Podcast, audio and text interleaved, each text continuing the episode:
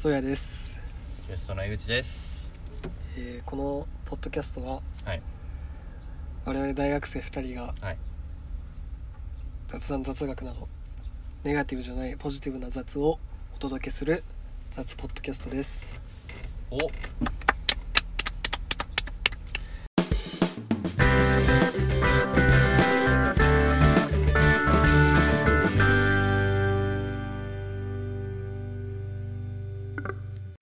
今週もやってきましたね。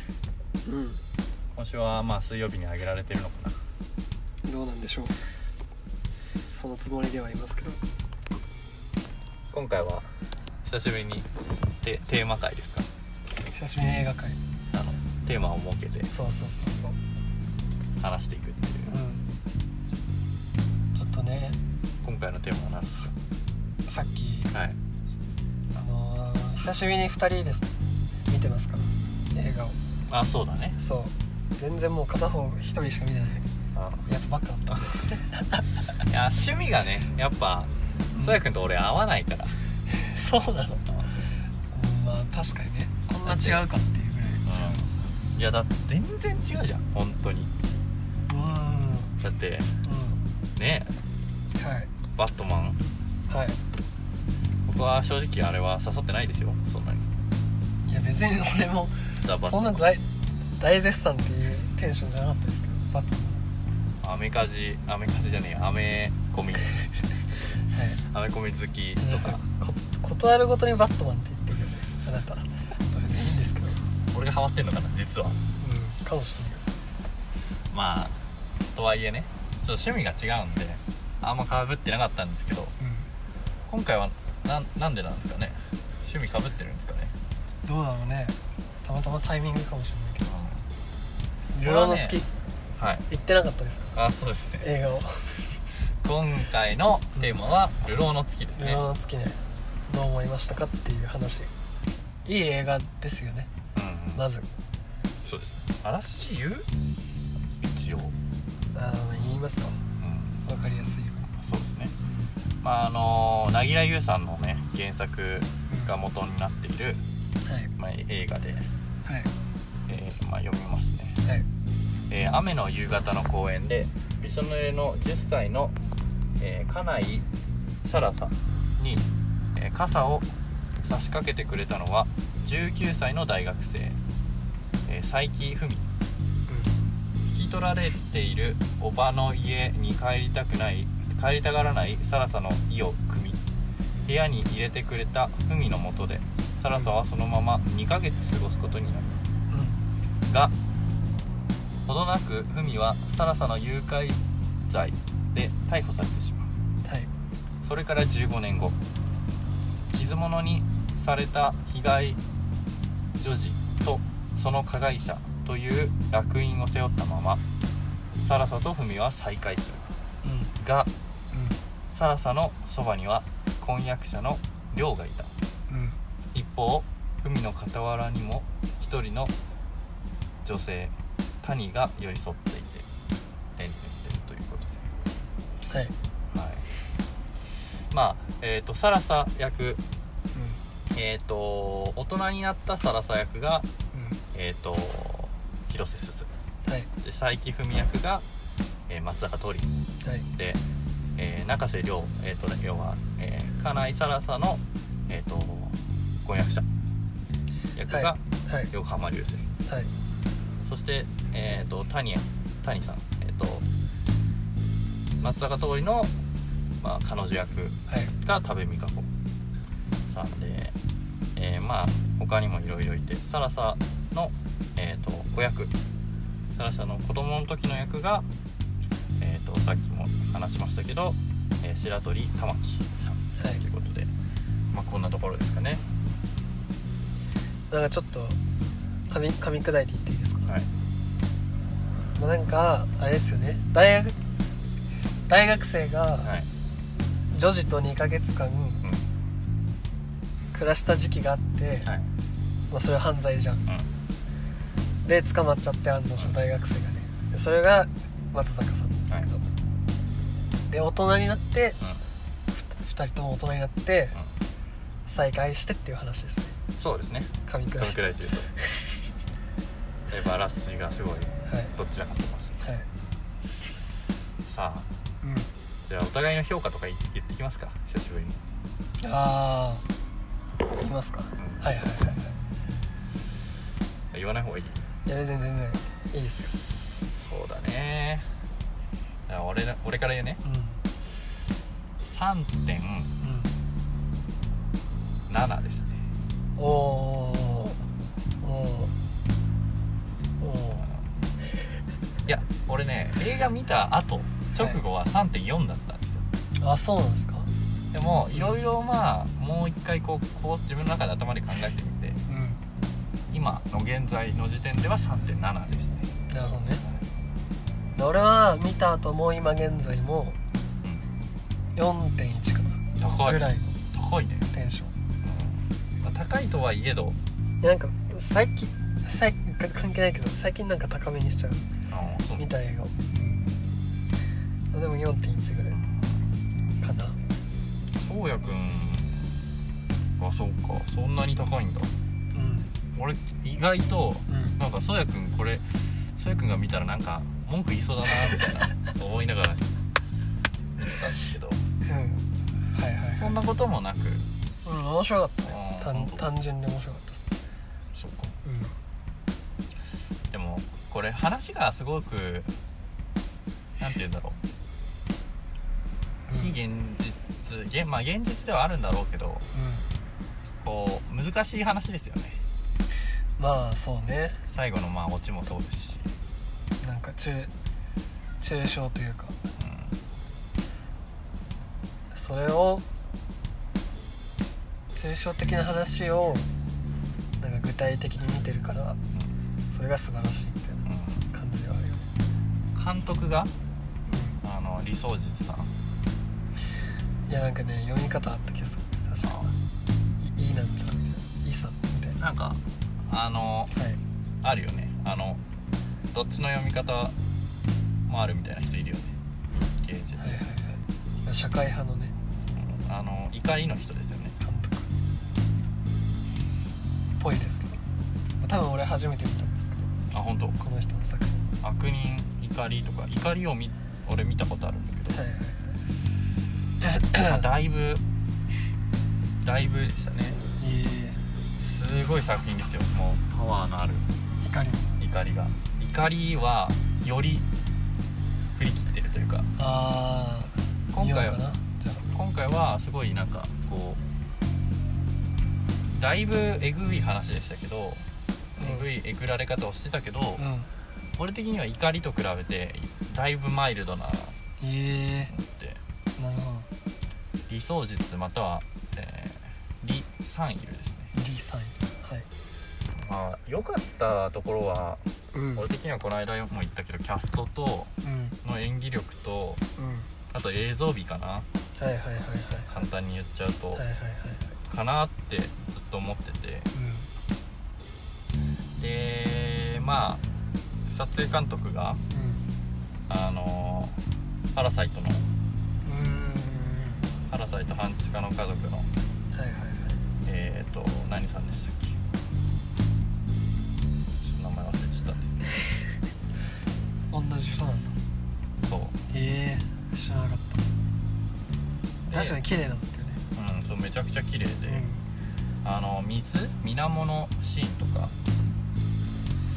まあ本当になんだろうな。やっぱそのなんだろうね。水を映すのが得意な監督なのかな。パラサイトの時もすごい水の表現めちゃくちゃ多くなかっああまあまあまあ確かに。た、はいはいギョンピョえ。ポン・ギョンピョさんですね。ええ。えなるほど。ですごい。まあこう見ててうなんて言うんだろう。んうん。引き込まれる映像美というかはいはいはいはい。あとこのカメラやってると分かると思うんですけどはい。あのボケ感というかはいはいはい。前と後ろをこうくっきり表す撮り方と前にだけちゃんとピント合わせてはたまた後ろだけにピントをしっかり合わせて他をばぼかすみたいな撮影方法あるじゃないですか。はいはい。それをすごい多用されている感じだなと思ったあの方だなと思って。はい。まあこれどっかのレビューで書いてあったんですけどあのまあサラサとうん。広瀬すずと,、うん。と横浜流星のうんこう家庭を描くシーンでははい。ピントがどっちかにしかずっと合ってない。ああなるほど。はいはいでそこでこう心のズレみたいなのが表現してる、はいはいはい。いやまあ確かになと思って。なんかで逆に松坂桃李とのシーンはどちらにもピントを合わせてるっていう。なんかそのこうこだわりみたいなのはすごい作品の中でも直に感じられたし、まあ、それに演技力がそも加わってくるわけでやっぱなんかこう、まあ、怒りのあの雰囲気とはまた違ったうん。こうなんて言うんだろうな。うん。リーリーさんがあの持ってるその社会風刺というかうんうん。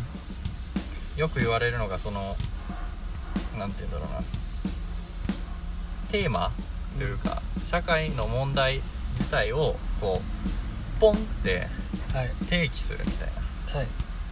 それでまあ終わる。はい。解決せずに終わらせるっていう。はい。なんかそれがあの監督のこう真骨頂なのかなっていう。はい。でそれにプラスで撮影技術そして今の、えー、と俳優陣みたいなのまあそその辺が自分の中では印象に残ってるのかなっていう。なるほど。思いましたね。どうですかそれいや俺は正直話、話ですね。あ話ですか、話ですね。あ あのーめちゃくちゃわかる。わかる？わかる。へえ共感ですね。ガチ？うんめっちゃくちゃわかる。え俺共感が一切できなくて今回この映画に。いやだろうなと思った。誰の立場にもだろうなと思っ立って考えてみたんだけど、誰の立場にも共感できなくて、うん。すごいそこがもう気持ち悪くてしょうがなくて。うんうん。で最後、うん。見終わった後うんすごい気持ち悪い感じで家帰ったんですよ、うんうんっていうはい。うん。だからそれで一個言うと凪良優さんの原作とあんま変えてないらしいですね。スあそうなんだ。トーリーは。ええ。だから。ああよかった。なんで？いやいやいややだか変わってて印象変わったら嫌だな。原作のままこう描いてるみたいですよ、うーんそのそのいるいるんだよねぶっちゃけ。俺にも。そのあの二人ってさ、まあ、明確には言ってないけど俺は恋愛じゃないと思ってんのね。はいはいはい。でまずそういうなんかさ男女が2人出てきたらもう恋愛ですみたいなその世間のマッチョイズム嫌いなの。ああそういやもちろんそれに振り切ることもできるんだけどあのそれが嫌だなって思ってで俺はちょくちょく江口くんにそのマッチョイズムを感じる時があった。これまで生きてて。えそのでもさでも今回の考察に関してはその最後、まあなんかこう結ばれる感じはあったよねうんっていうのはあったけど、うん。あの冒頭というか、冒頭まあ終盤まで、うん。俺も別にそこは感じてなかったんだよね。うん。なおそういや弊害があるななんかこう2人は決して、うん。そのなんなんていうの？あのまあめマイン本当に奥底のマインド的には恋愛かもしれない。お互いを好いててその一緒にいたいっていうね気持ちは絶対あるあると思うんだけどなんかこうまあその関係も異形だしそ2人の気持ちも異形に移るわけじゃない。そのうん。そう。であでその関係性としては、うん。なんだろうカモンカモンとかに近いような関係性だなとは俺も思ってたのよ、えそれはあのジョニーとジェシーの。うはいはいはいはい。ん、なんかそのあれがねあのえっ、と広瀬すずと、うん。あの松坂桃李の関係が、うん。はいはい。俺は最初はそういうはい。風なこう感じでうんうん見てたんだけど、う最後なんかそういう風になんかこう無理やり持ってった感がんうん。あったからうん。すごいうん。なんか気持ち悪いなと思いながら見てたというか。どうですか？あのーで最後までこストーリーについて。あのー俺もう実はそういう人がいて。本当にこの人の前ならん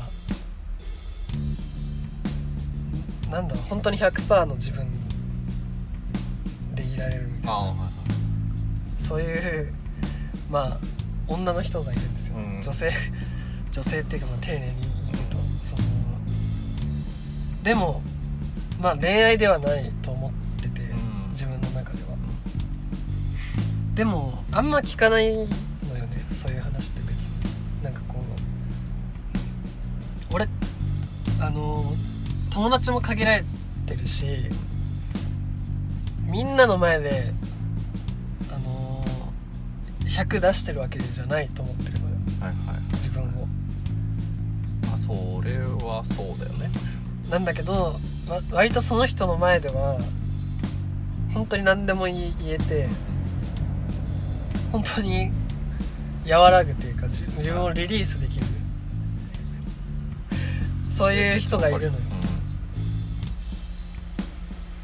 で共感っていうかそこに共感一番思ったのはあのサラサちゃんとがさまありょうくんりょうくんだよね。横浜流星さん。に、まあ、暴力を加えられる。とでほんほんと心身ボロボロになってで松坂さんのところにすがるんだよね。でもうほんとボロボロのはずなのにすごいなって思ったんだけど俺は。すごいえ演技っていうか分かんないけど。そうねそうねそうね。あのね本当にね和らいでんのなんかこう本当に柔らかくなってんの。本当にこの人といる時間が安定につながってるっていうか、うん。安寧になってるサラサちゃんの。っていうのがめっちゃ伝わってきてっていうところにめちゃくちゃ共感して俺は、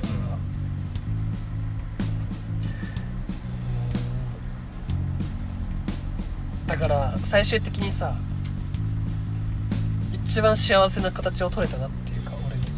俺は思って2人にとって。2人にとって一番居心地がいい場所に落ち着くっていう選択ができた。じゃんうんそうね。とりあえずは。本当に良かったって思って一番はそこかなやっぱ、はいはい。うん、その関係に対する共感が大きかった。俺にとって。なるほどね。はい。っていう感じ。でもまあ関係に対するさ共感はわかるんだけどさ、うん。そういう人がさうん。自分もいるしうん。なんかそのすごいわかるのよ。うん。まあ俺の場合は男も女も何人かいるけど、うん。そういう人が。はいなんかあのーまあなんて言うんだろう。平たく言えばさうん。別に友愛の話なわけじゃん。それで言うと。友愛っていうのは？友の愛。あそういうのでもない。ーそうじゃないのかもしれない。だってああいやーまあどうなんだろうな。う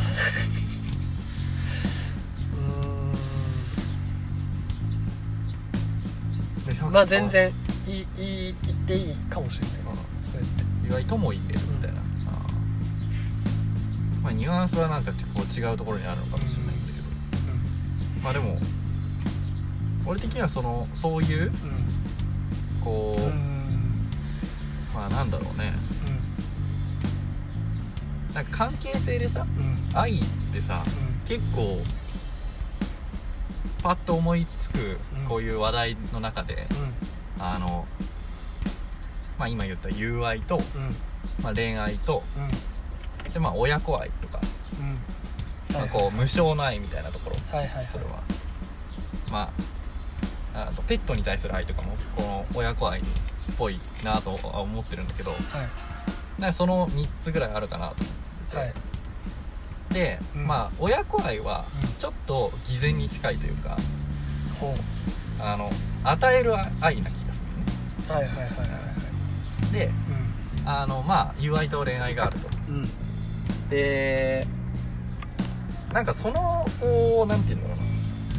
テーマでうん。話すのは、まあ、めっちゃわかるしうん。途中まですごいこうこの映画もなんかそのなんだろうな。それこそ本当にね、うん。あのカモンカモンをうん。思い出しながら見てたというかへえああここにもあったわみたいなこういう素敵なストーリーがあって。はい。ただういやそこの面だけを見るとそうなんだけどんうん。ちょっとあの2人ともボロボロすぎるというかはい。あのなんて言うんだろうなそこへのこう常人のうん俺は常人だと思ってるんだけどうん。あののね想像力が俺全然追いつかなくてそこへの。はいはいはいなんかかわいそうっていううん。気持ちになっちゃう。気持ちになっちゃう。はいはいはいはいはい。そんな体験したことないし。ああなるほどね。あのうん。まあそのこれはそういう悲しい系というかなんかこう涙を誘ってくる系にうん。このすごい結構残酷じゃんどっちのエピソードも。うんまあそうね。結構半ばそのさっき言ったさその無償の愛を受けてないというかさ。はいはいはいはいはいそういうところでさ、はい。すごいこう苦労うんうんしてると思うんだけど、だかはいらそこへのうん共感が自分はその経験を全くしたことがないから想像が働かなかったというかうん。で逆にここでなんか俺が共感するのも違うよなと思ってなんか分かるわけないじゃんその気持ちが。なるほどね要はさそのよくさうん。なんだろう。あのーなんだろうね。あのーなんだろうね。あのーまあよくこういうさうん。うんまあこう難しい家庭環境で育ってどうのこうのって。うん。あのなんだろう。この間さうん。一緒に見たさあのうんなんだっけあのめっちゃさ殺人鬼の弟とさえっ、とお兄ちゃんのさあれだあの前科者。うんうん前科者の弟？うん。うんもそうだったんだけど俺の中で。はいはいはいはい。あの共感できないんだよねやっぱ。ああいうところへの。なるほどね。でそこがすごく自分にとってはうんあもうあなんかすごいなんて言うんだろう。よくないのかもしれないんだけど。あもうちょっとこっちに寄り添ってほしかったというか見てる人の視点がなんか欲しかったなみたいな。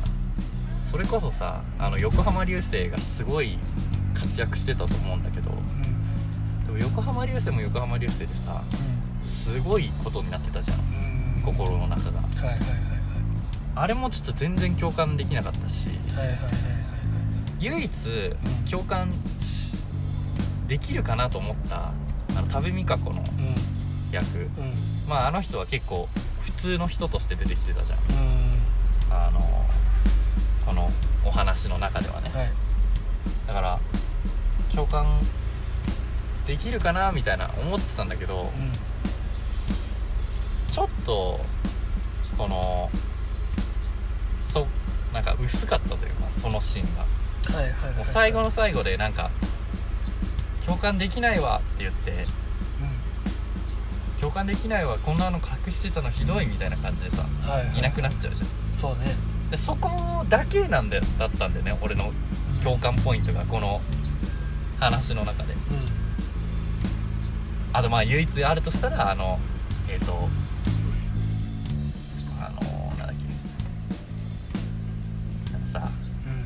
横浜流星のさ実家行くじゃん。うん。あれ行くね。実家行った先でさなんかさお兄ちゃんのさ過去をさチクってくるさうん。なんか親戚いたじゃん。女の子、うん。あの子ぐらい。ああなるほど。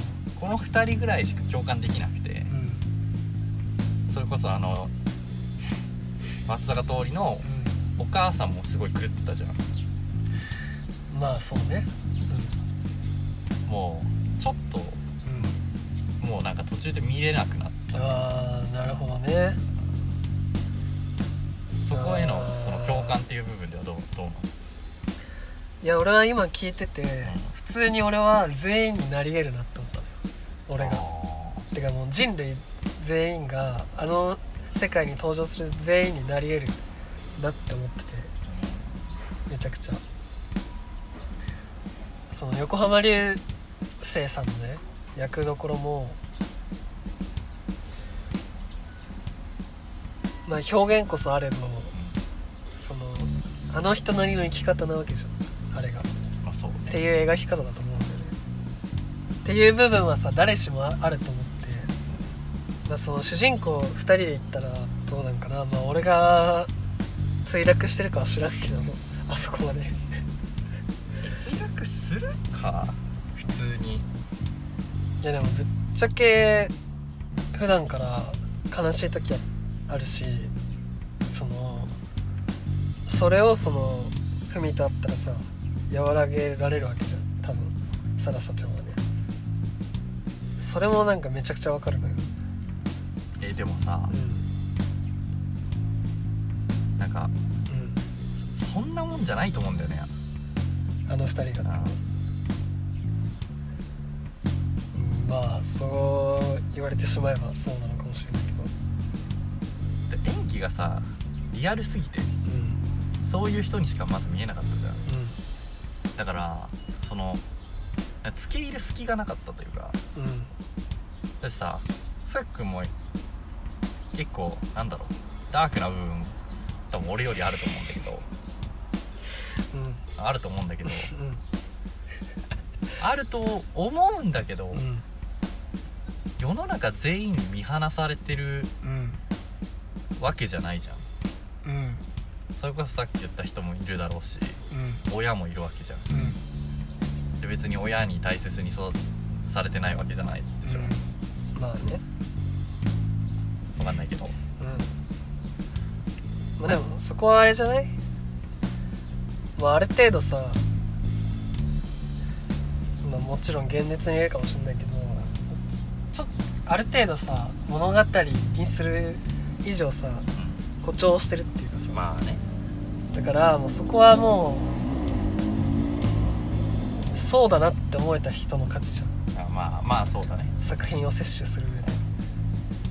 だからもう乗り切れちゃったかなっていう感じ。なるほど、うん。まあ確かに、まあ、その面はあるわ、まあ、要はその作品を見る時の想像力みたいなのがうんうん。問題だったのかもしれない。そうだね言われそれを言われると確かにそう うん。ではある。私十分リアルだと思ったし。ううん。うんまあなんか世間からどう思われるかとか俺はあんま分かんないから。んああんなね通りすがりにバッシングする人なんか本当にいんのかなみたいな。思思ったりしたけど。ーいややそうなんだよね、うんその辺もすごいさすごいかったじゃん描き方が。もうん。う世界の誰からも嫌われてるみたいなキャラクターだったじゃんふみ。そうだね。そんなことありえんのかなと思って。ああ確かに。それはそうかも。ふみには全くちょっと共感できなかったし。それに依存依存依存だと思うんだよね結構。あのすずちゃんの描き方って割と。うん最初の方特に。うん。あの終盤はね依存じゃなくなるけど、はい。まあ、俺がねうん。映画を見るときにうん。結構大事にしてる。うん。まあ結構言ってるけど、まうあ、一つの要素として。んうん。自分事として考えられるかっていうのはうん。考えやすく作られてるかっていうのは結構重要で、はいはいで。でその作品を見てうん。特にさうん。この作品なんかはさうんその作品の中に答えがあるわけじゃなくってうん。その作品を見てあなたはどうしますかっていうタイプだったじゃん。まあまあまあま作品としては、だから問題提起としてうん。そういう例えばそのまあ性的思考の話じゃないとは思うんだけど俺的には最終的な決着として。あうん。なんだけどその周りから何も認められないような誰誰からも認められないような思想を持っている。うん。うんそこに対してそういう人に対してどうやどうあなたはアプローチしますかみたいな問題を与えられるとあ与えられてると思ったのね最後。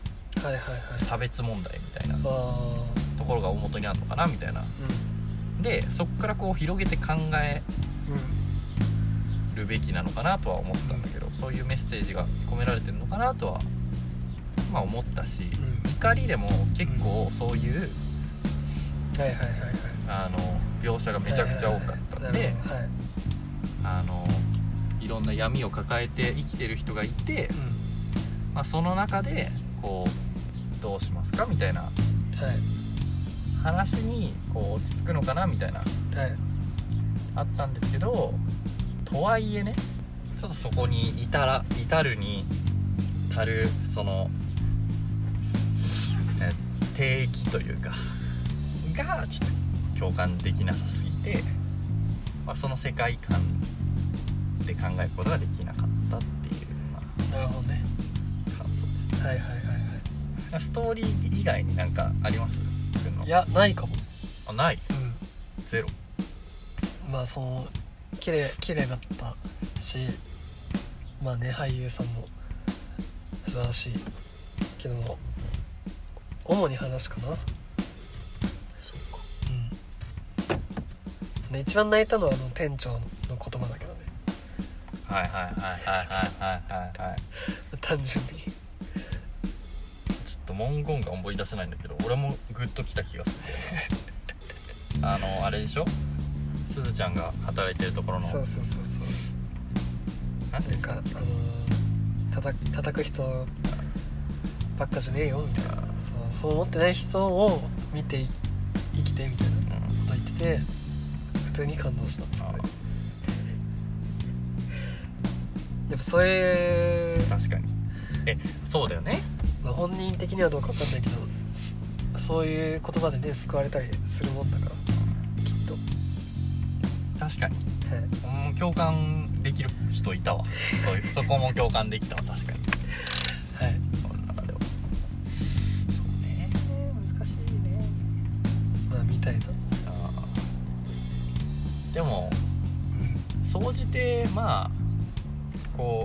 応えのある映画ではありましたよね。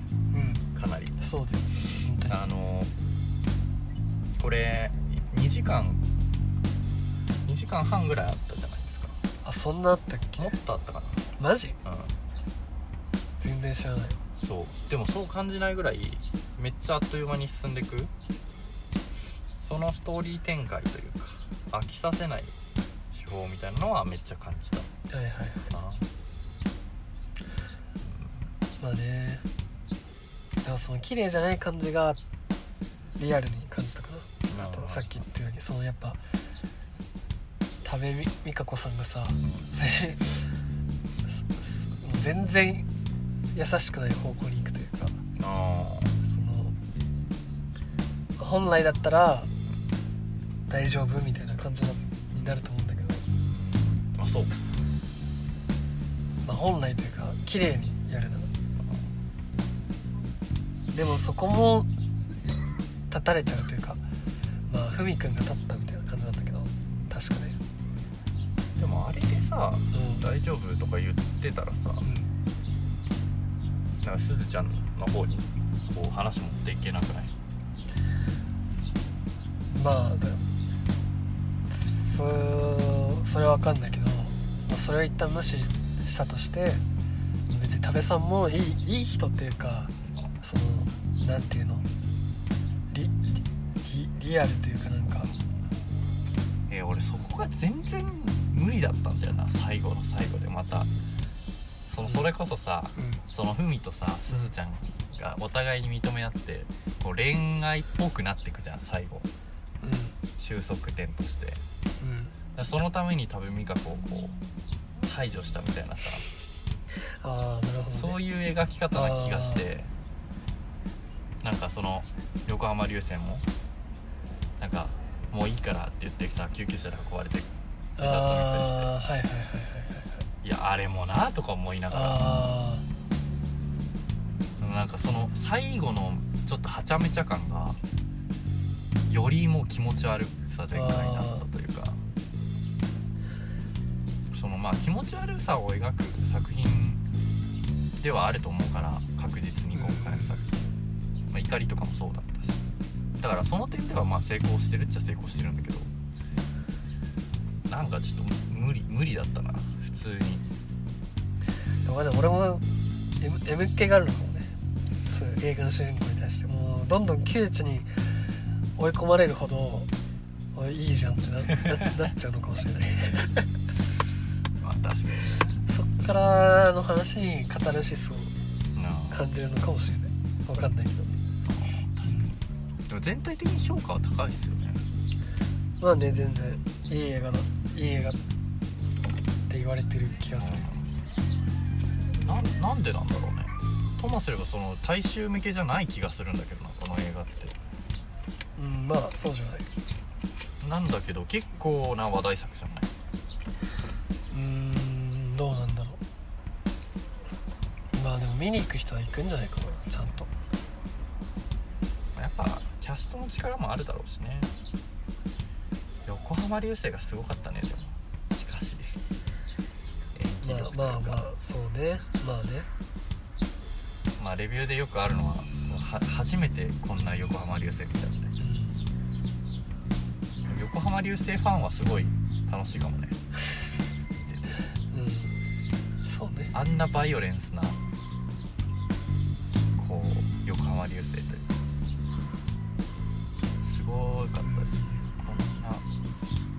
言われてましたけどそのなんかで言ってましたけどあの今年の日本アカデミー賞の上演男優賞あるんじゃないみたいな話もありましたけどあんまり興味ないですね。はい。はい。もうそんなところで。ねはい。はい。もう。40分も喋ってましたけどチャイムもらったところで。い。